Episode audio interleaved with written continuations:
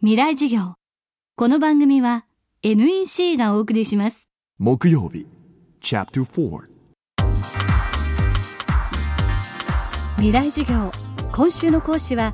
プロ将棋棋士瀬川昌司さんです。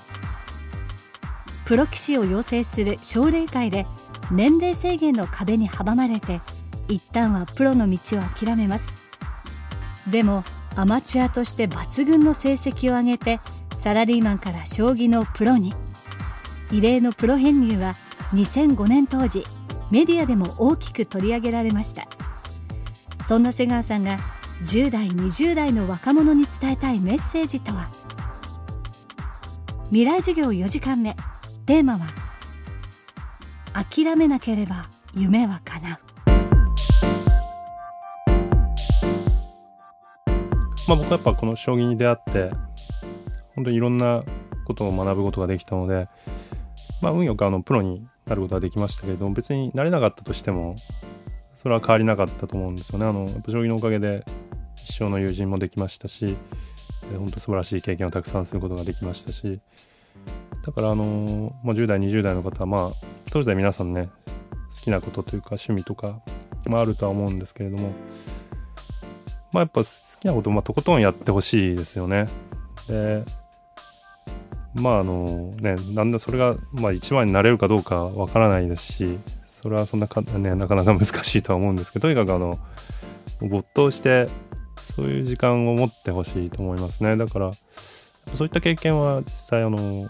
将来ね自分が働き出したりした時も必ず役立つと思いますし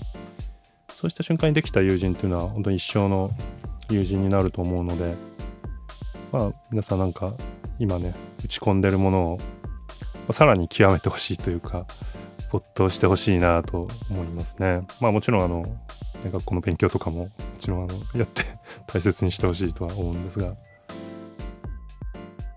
では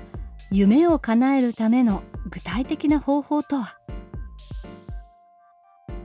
自分がやっぱなりたいものとかあったらやっぱそれをあの声に出して言ってくださいということをよく言っていてだからやっぱり自分の胸にねしまってるだけではやっぱりなかなかまあ実現はまああの難しいこともあって、まあ、僕がプロになりたいって言い出した時やっぱり周りはみんなあの本当本当にあの今のねあのサラリーマンの生活捨てて本当になる気があるのかと、まあ、信じてないような人も多かったんですけれどもやっぱそのうちあの本気だっていうのは分かった時に、まあ、みんな応援してくれて、まあ、それがこういったあのありえなかったプロ入りの道を開いてくれたと思うのでやっぱりなりたいしたいってものがあっても多少ね無理そうでもとにかく声に出して周りに伝えていけばこうやっぱ周りの方もまあ応援してくれて、まあ、それやっぱり、ね、自分の力以上のものを引き出してくれると思うので、まあ、それやっぱ不可能を可能にもすることなのかなというふうに思いますね。未来授業今週はプロ将棋棋士瀬川昌司さんの授業をお届けしました。この番組はポッドキャストでも配信しています。ぜひ東京 FM のトップページからアクセスしてください。ほらもう落ち込まない。プレゼンに落ちたくらいで。次もあるって。ただね頑張りは大事。NEC のビジネス情報サイト「ウィズダムはチェックしてる？トップが語る成功秘話からプレゼン力診断まで絶対肥やしになるから。NEC のビジネス情報サイト「ウィズダムで検索。さあ飲みに行くわよ。NEC